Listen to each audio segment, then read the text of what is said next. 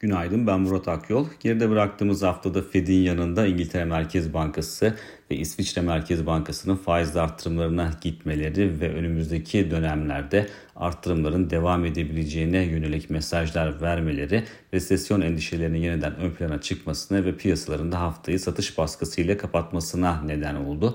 Yeni haftaya baktığımızda yeni haftada da varlık fiyatları e, merkez bankalarının kararlarını sindirmeye devam edecektir. Özellikle de FED toplantısının geride kalmasıyla birlikte bu hafta FED yetkililerinin de yoğun bir konuşma programı bulunuyor.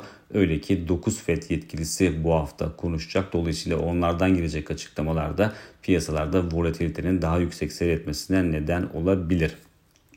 Makroekonomik veri tarafına baktığımızda da e, bu hafta yoğun bir veri akışı görüyoruz. Amerika'da dayanıklı mal siparişleri, yeni konut satışları, gayri sarfi yurt içi hasıla, bölgesel imalat endeksleri ve PC endeksi gibi veriler açıklanacak ama verilerin piyasalara çok fazla destek verme ihtimali yüksek görünmüyor. Çünkü verilerin güçlü gelmesi durumunda e, Fed'in e, sıkı para politikasını devam ettireceği, güçlü faiz artırımları yapmayı sürdüreceğine yönelik algı tekrar güç kazanabilir. Ama zayıf veriler gelmesi durumunda ise zayıf veriler de e, yatırımcıların ekonominin karşı karşıya olduğu zorluklara odaklanmasına neden olabilir.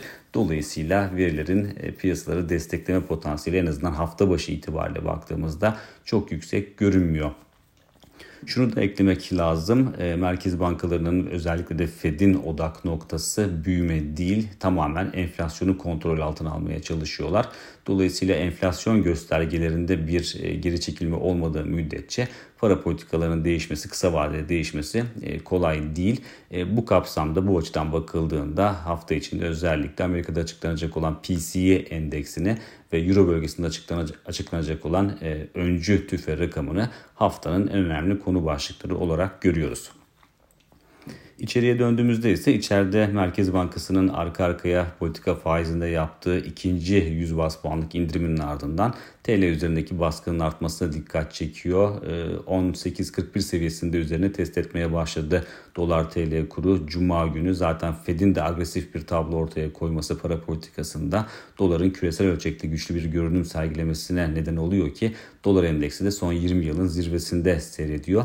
Öte yandan bu hafta kredi derecelendirme kuruluşu S&P'nin Türkiye'nin kredi notu ve e, görünümüne dair bir güncelleme yapması bekleniyor ama genel piyasa beklentisi notta ve görünümde herhangi bir değişikliğin olmayacağı yönünde. Borsa İstanbul'da ise geçen hafta zayıf bir performans vardı. %2.8'lik değer kaybıyla kapattı BIST 100 endeksi haftayı. Özellikle de yurt dışındaki zayıflığın endeks üzerinde baskı oluşturması dikkat çekti. Bunun yanında Cuma günü e, bankacılık sektörü üzerindeki baskının da daha fazla olduğunu gördük ki bankacılık endeksinin de %3.5 oranında değer kaybetmesi orada dikkat çeken gelişmeydi. E, Teknik olarak baktığımızda aslında görünüm çok fazla değişmiş değil. 3200 seviyesini hala en önemli destek noktası olarak izliyoruz. Ama tabii ki yurt dışındaki bozulma, yurt dışında e, satış baskısının devam etmesi durumunda endeksin bu seviyenin üzerinde tutulması çok kolay olmayabilir. Yukarıda ise takip ettiğimiz ilk direnç noktaları 3300, 3320 ve 3400 seviyeleri olarak kalmaya devam ediyor. Hafta başı itibariyle teknik analizde öne çıkan hisselere baktığımızda ise BİMAŞ, Sabancı Holding ve ALGO'yu görüyoruz. Bir sonraki podcast'te görüşmek üzere.